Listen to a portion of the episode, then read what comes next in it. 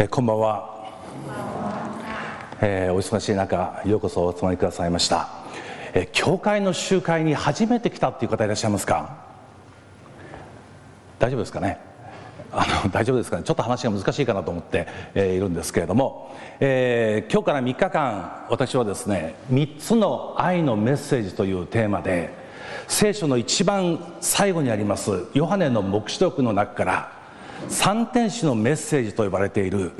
神様がこの地球の歴史の最後に与えた3つのメッセージについて皆さんとご一緒に考えようと思っています。で初めて聖書の話を聞く方にはちょっと難しいかもしれませんけれどもご一緒にですね神様の深い愛を、えー考えることができればと思います。で今日は第一天使のメッセージということで、えーヨハネによる黙示録ヨハネの黙示録の第14章6節7節の御言葉からお話をしたいと思います。私はまた別の天使が空高く飛ぶのを見た。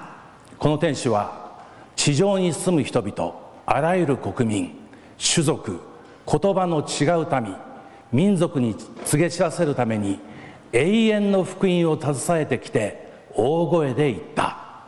神を恐れその栄光をたたえなさい。神の裁きの時が来たからである。天と地海と水の源を創造した方を礼拝しなさい。神を恐れその栄光をたたえよ。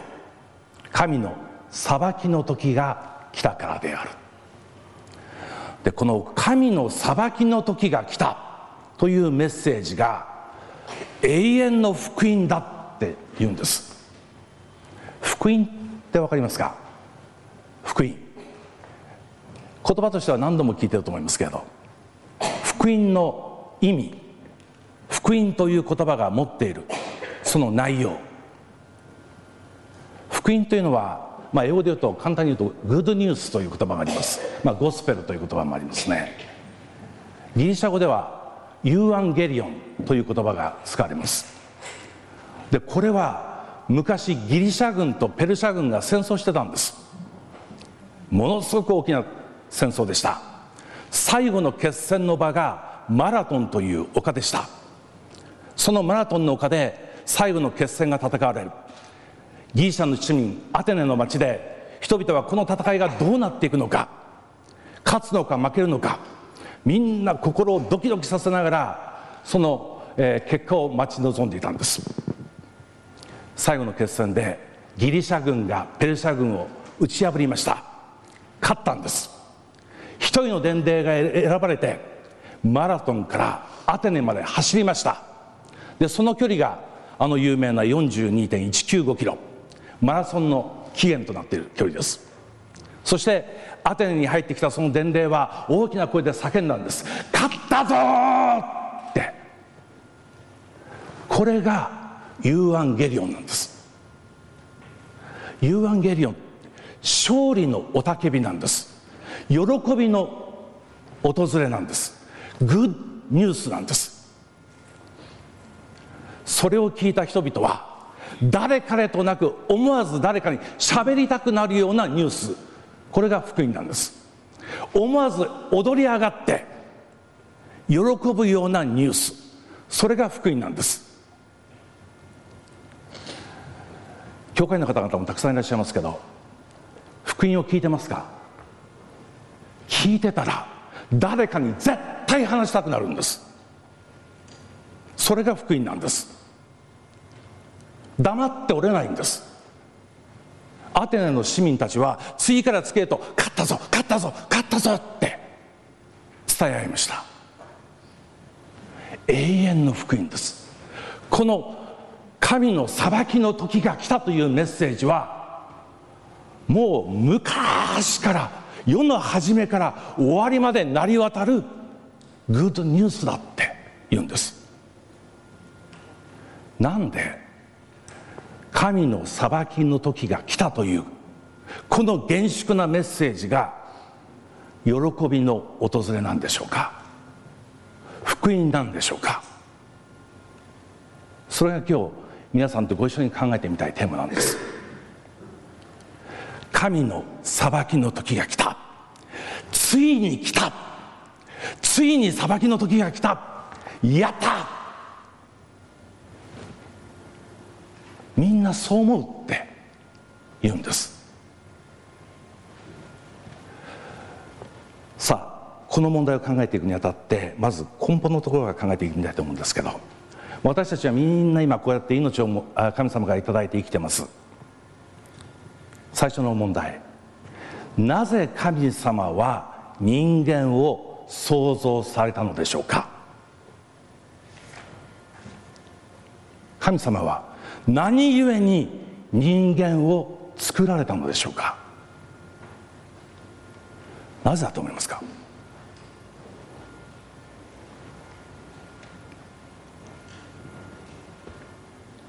たくさんの天使がすでにおりました。また聖書を読むと他世界にも住民がいるって書いてあります。なのになぜ神様はさらに人間を私たちを作られたのでしょうか。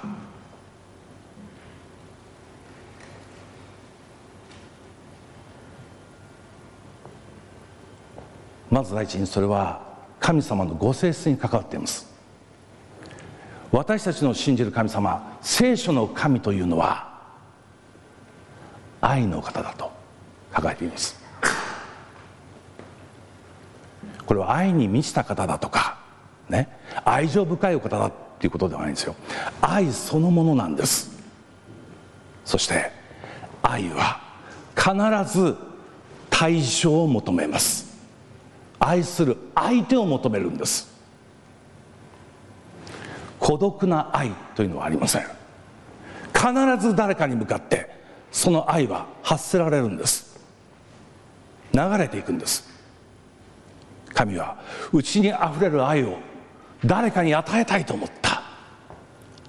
そしてその対象として人間を作られたんです。しかも聖書によれば人間は神の形に作られたと記されています。神の形というのはどういうことでしょうか？人間は神の形に作られたって。あの最近ローマ法王が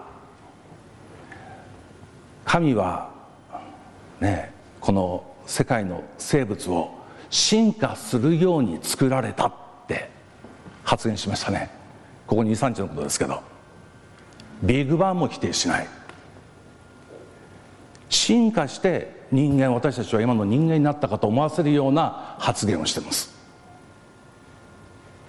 でも聖書は初めから人間は特別な存在として神の形として作られた。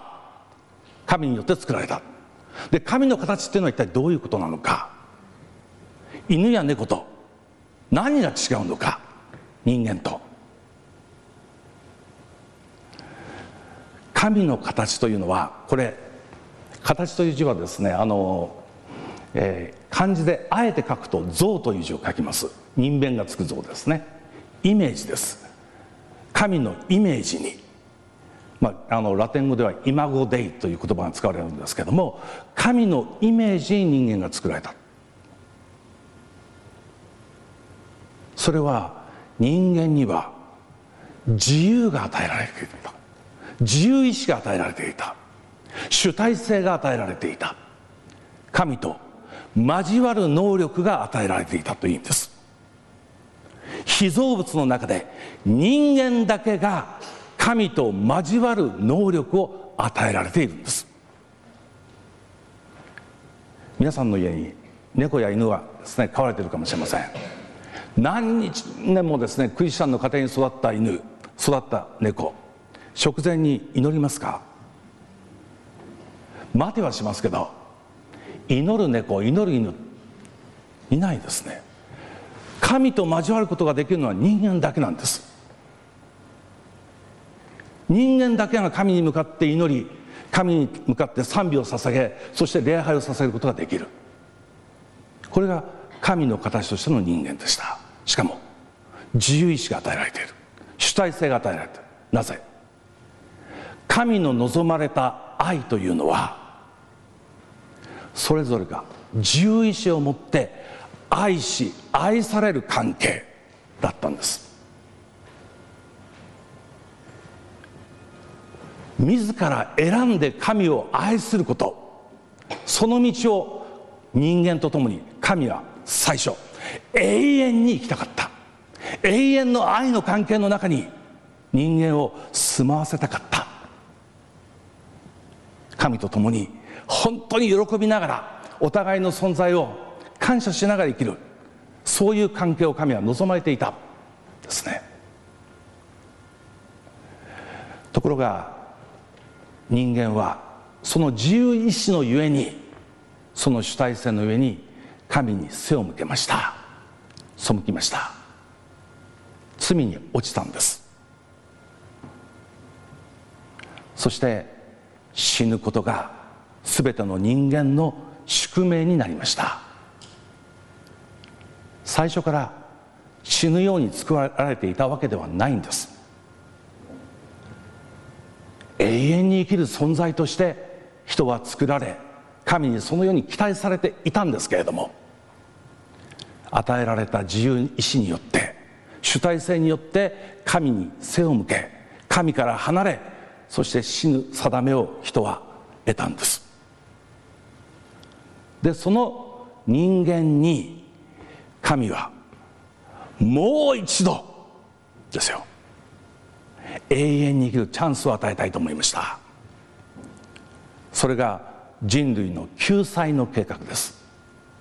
人類を救う計画です。人類を救う計画は神によっていつ立てられたでしょうか。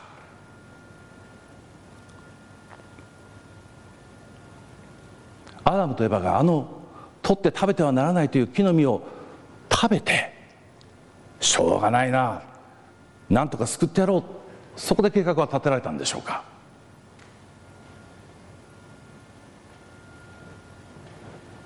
人類を救う計画。それはいつ立てられたか。人類を創造する。ずっと前に永遠の昔に神はその計画を立てておられたんです。じゃあ神は人間が罪に落ちて死ぬ定めになることを分かっていながら作られたのか。そうなんです。分かっておられた。っておられたんです。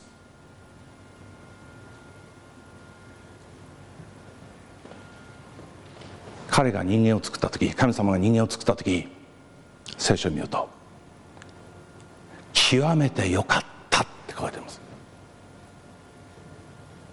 人間は神の創造の中でも最高傑作でした。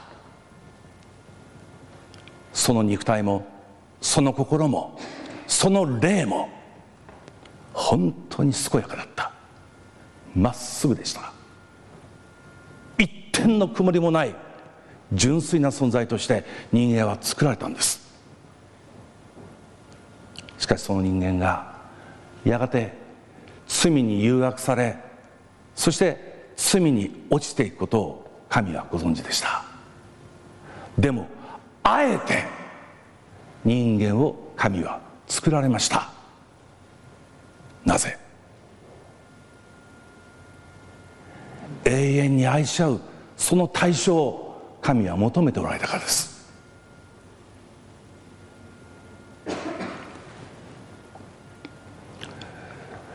聖書の神のことを時々ですね、まあ、いろんなあの神様のご説を分析することができるんですけれども全知全能って言いますね。我々の信じる神様聖書の神様は全知全能の神である。全知ってどういう意味ですか？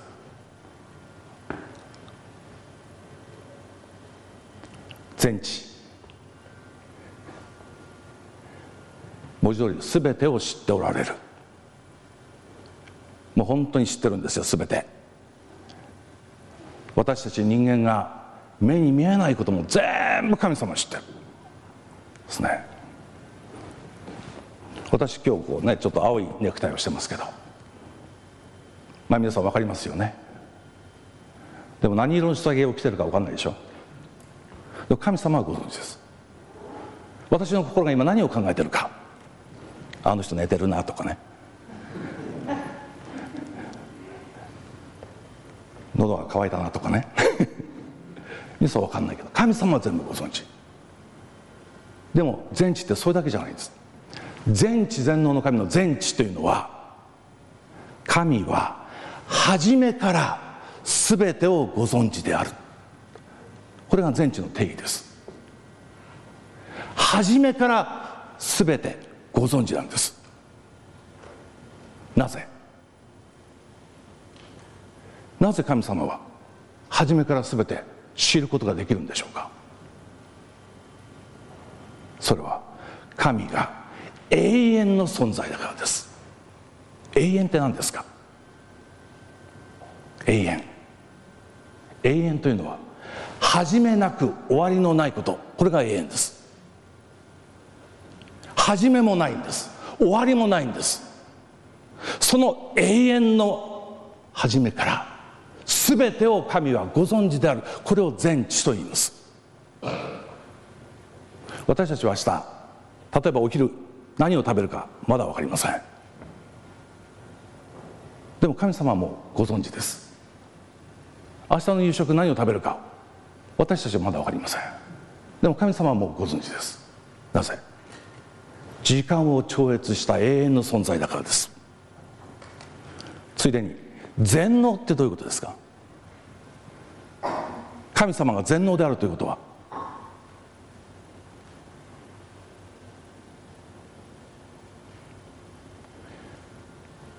神様にできないことはない。ってことですか？そういうことですか？本当に？神様に罪を犯すことできますか？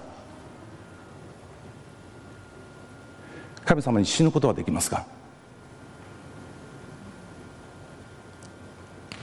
全能っていうのは、まあ、聖書的にですね言いますと神はその望むことは何でもできるということです。神様が望まれること。それは神に何でも不可能なことはない。何でもできる。これは全能の意味です。ですね。で全知の神は人間が最初からですよ。あの作る前からやがて神に背を向け罪を犯し死んでいくであろうことをご存知だった。そこで最初から救済の計画を立てたんです。救いの計画を立てたんです。人間の救いの計画人間の罪のその宿命からの解放の計画何だったでしょうか。キリストの十字架です。神の独り子がこの罪人のためにこの私のために天の玉座から降りてこられて人間の赤ん坊として生まれ人間として育ちそして人間の身代わりに十字架に死んでくださる。死なないはずの神が死ぬことのない神が死ぬために人間の形をとってそして十字架にその命を捧げてくださる。その計画は最初から立てられてたんです。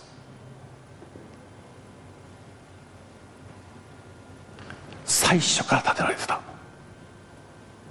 そして2000年前それが実行されました。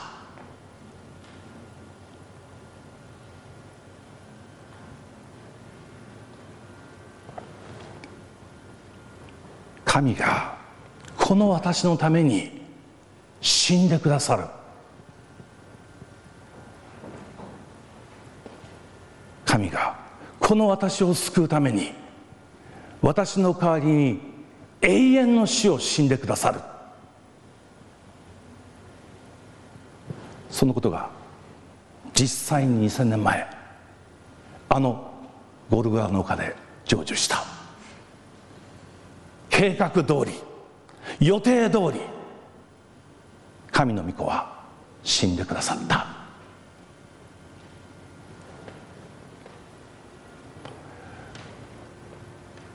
すべての人類のためです。すべての人類のため。誰一人例外ない。もう一度人間と愛の関係を回復するための計画が永遠の昔建てられて2000年前に実行されて全ての人々のためにキリストは十字架に死んでくださった。では全ての人間は全ての人間は救われるんでしょうか？全ての人間が神との永遠の関係を回復できるんでしょうか？神の愛は無条件の愛でしょうか？無償の愛でしょうか？私があなたの代わりに十字架に死んだからあなたは永遠の命を受けることができるはい天国に行ったら全人類がそこにいるでしょうか？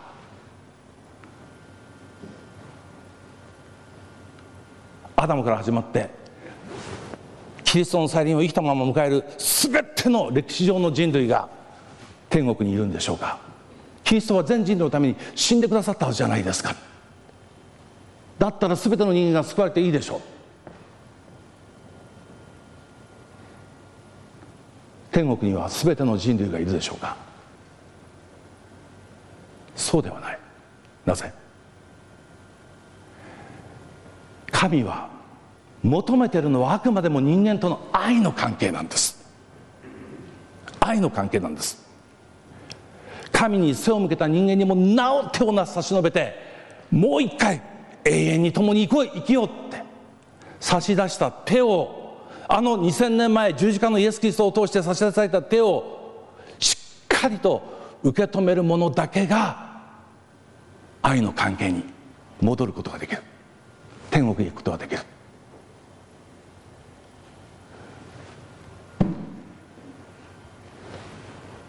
神の愛は無条件の愛かイエスです。しかしノーでもあるんです。全ての人のためにキリストは死んでくださった。間違いなくその通り。じゃあ全ての人が無条件で救われていくのかそうではない。神の救いの差し伸べられた手をしっかりと信仰を持って握りしめた者だけが再び愛の関係へと戻り御国に行くことができる天国へ行くことができるというのが聖書の約束です。裁きの時が来たって。裁きの時が来たっていう言葉を聞いた時に何をイメージしますでしょうか？救いですか？滅びですか？私たちがまず裁きの時が来た。あなたは神によって裁かれますよって。言われたら滅ぼされるってイメージを持ちます。あなたのような罪人は神によって裁かれるに決まってるって言われたら滅ぼされると思います。だから裁きの時って聞くと怖い。でも裁きというのは聖書における裁きというのは滅びという言葉とイコールではありません。裁きはむしろ分けるんです。右側に羊左側にヤギ。この分ける作業のことを裁きと言います。そしてイエス・キリストの十字架を信じる者にとって裁きというのは右側に分けられて神との永遠の愛の関係の中に私たちが再び救われていくことを意味します。ですから神の裁きの時が来たというのは言い換えるとあなたのイエス・キリストを信じるあなたの救いの時が来たっていうことなんです。だからだから永遠の福音なんです。そしてしかもこの裁きはイエス・キリストの再臨をもってもたらせます。そのイエス・キリストの再臨の時から私たちは全く変えられた存在として神との愛の関係の中に戻っていくんです。全く変えられた存在。霊も心も体も全く変えられた存在、ね、教会ではこれを栄華と言いますけれども変えられた存在として神との愛の関係に戻っていくことができる。だから神の裁きの時が来た。あなたの救いの時が来たんだ。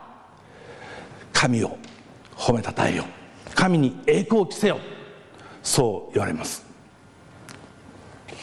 詩篇の96編、え、11節から13節にこのような御言葉があります。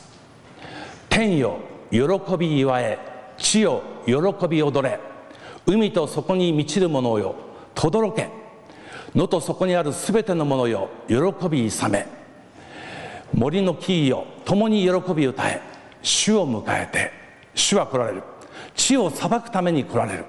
主は世界を正しく裁き真実をもって諸国の民を裁かれる、ね、主は来られる。地を裁くために来られる。だから天を喜び祝え地を喜び歌踊れって言うんです。もうね神様の正義が神様の愛がいよいよ完結する時が来た。喜べ。踊れ。歌え祝え。ですね。神様は私たち一人一人私たち全てを救いたいと願っています。間違いなく本当に救いたいと願ってらっしゃる。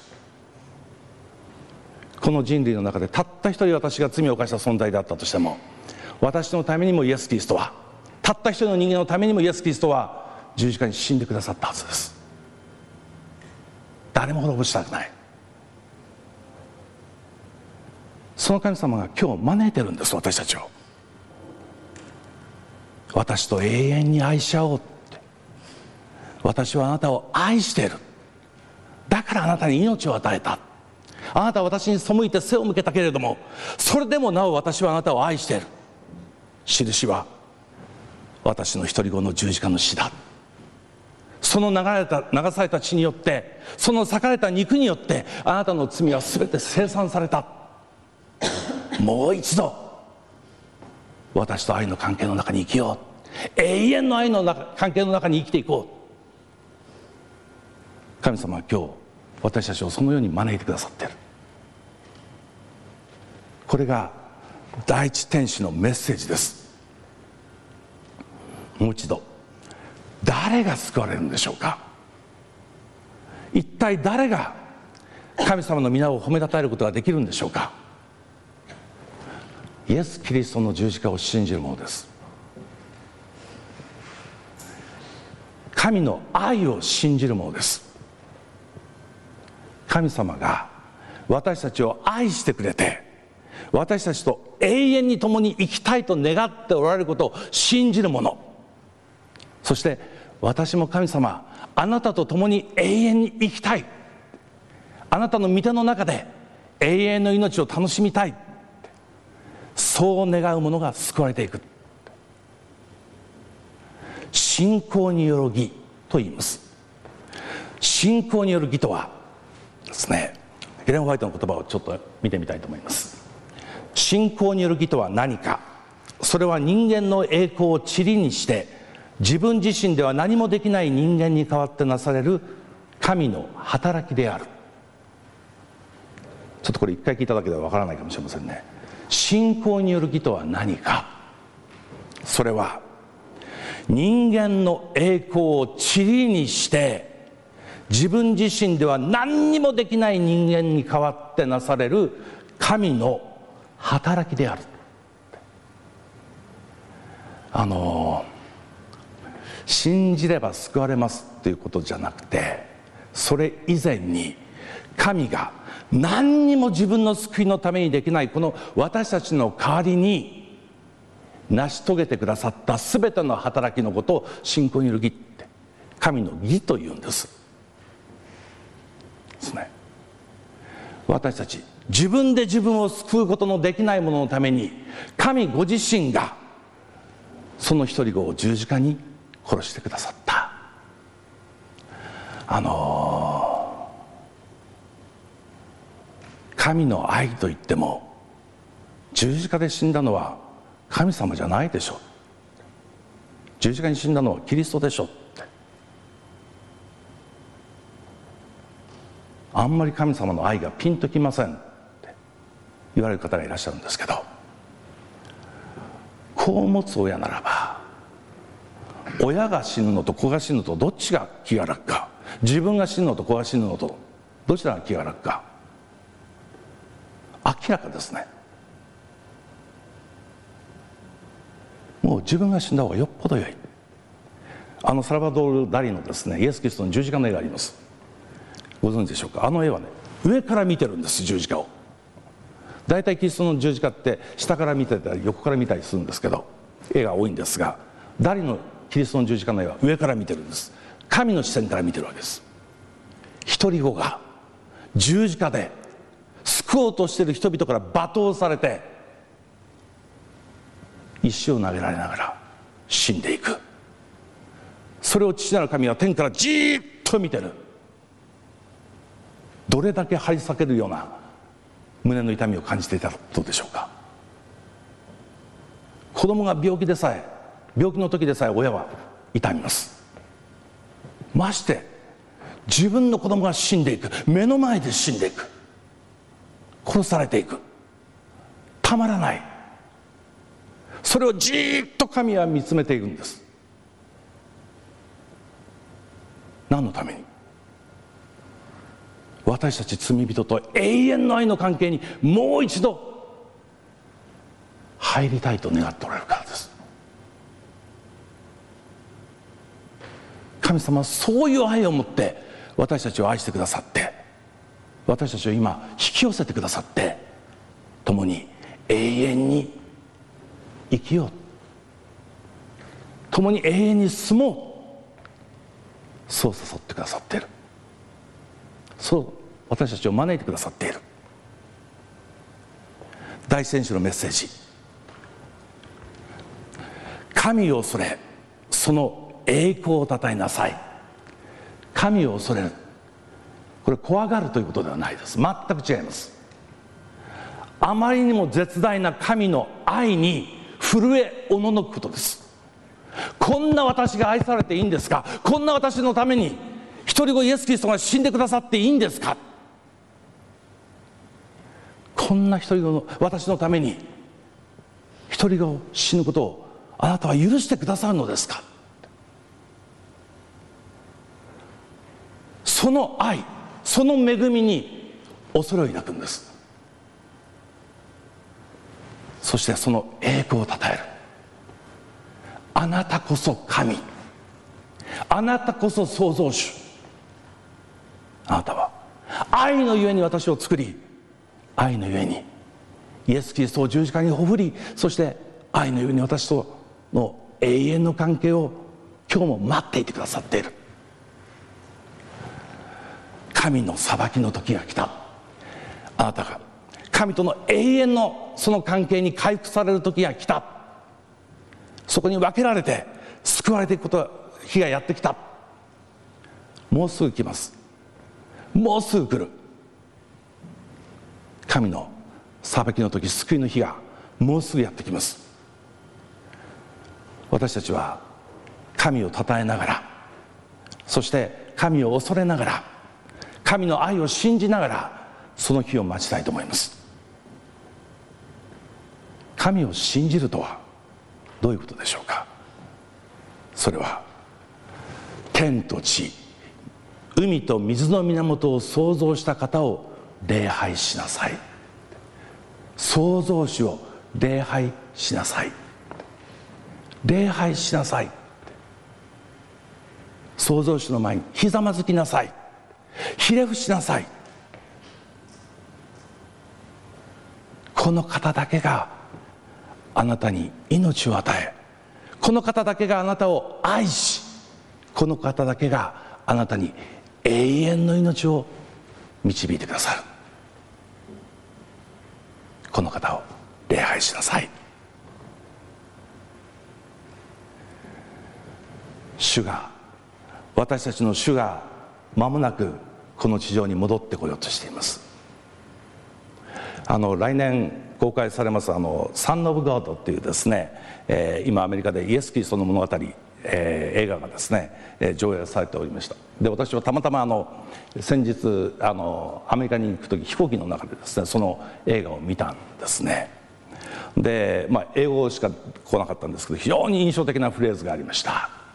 それはどういうフレーズかっていうとキリストの復活して空になった箱あの墓の前にですね走っていった、ヨハネとペテロの会話なんですけれどもヨハネがですねペテロに言うんです。彼はどこへ行ってしまったんだって「Where is he gone?」とか言うんですね。その時に「No」ってペテロが答えるんです「He's back」って。空になった箱墓を前にしてヨハネは「キリストはどこへ行ってしまった?」ペテロは違う。彼は行ったんじゃない。帰ってきたんだって。そう。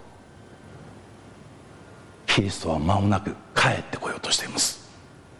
2000年前。人間として生きられたこの地上に再び帰ってこようとしています。何のために？神の愛を信じ神と共に生きることを願う者を救うために帰って来られる。間もなく帰ってこられる。どうかこの福音を今日共に信じてまいりたいと思います。そして本当に神の愛そして神の用意された永遠の命というもの永遠の愛の関係を心から待ち望んでまいりたいと思います。お一人お一人の心の中に精霊が静かに語りかけてくださいますように。それぞれ扉を閉めて心静かに慰め主なるイエス・キリストの声を聞いていただきたいと思います。お祈りします。神様あなたが愛のゆえに私たち一人一人を作り命を与えてくださり罪に落ちてもなお私たちとの関係を回復しようと一人子イエス・キリストを十字架に捧げてくださいましたことを心から感謝いたします。まもなく主が私たちを取り戻すために永遠の愛の関係に取り戻すために帰ってこようとしておられます。どうかもうひとたびあなたの愛を信じあなたと共に生きることを心から願わせてください。そしてどうか心からイエス・キリストを賛美を持って喜びを持って迎えることができますように。この集会に集まってくださいました。お一人お一人の心にあなたご自身が語りかけてくださってその心を開きそしてどうか永遠の命の喜びをお与えくださいますように。全てをあなたご自身がご支配してくださっていることを心から感謝して私たちの救い主まもなく来たりたもうイエス・キリストの皆によってお祈りいたします。アーメン。このメディアはオーディオバースの提供でお送りしましたオーディオバースでは福音を広めるためにお説教やセミナーなどの音声映像の無料配信を行っています詳しくは http コロンスラッシュスラッシュ www.audioverse.org へアクセスしてください。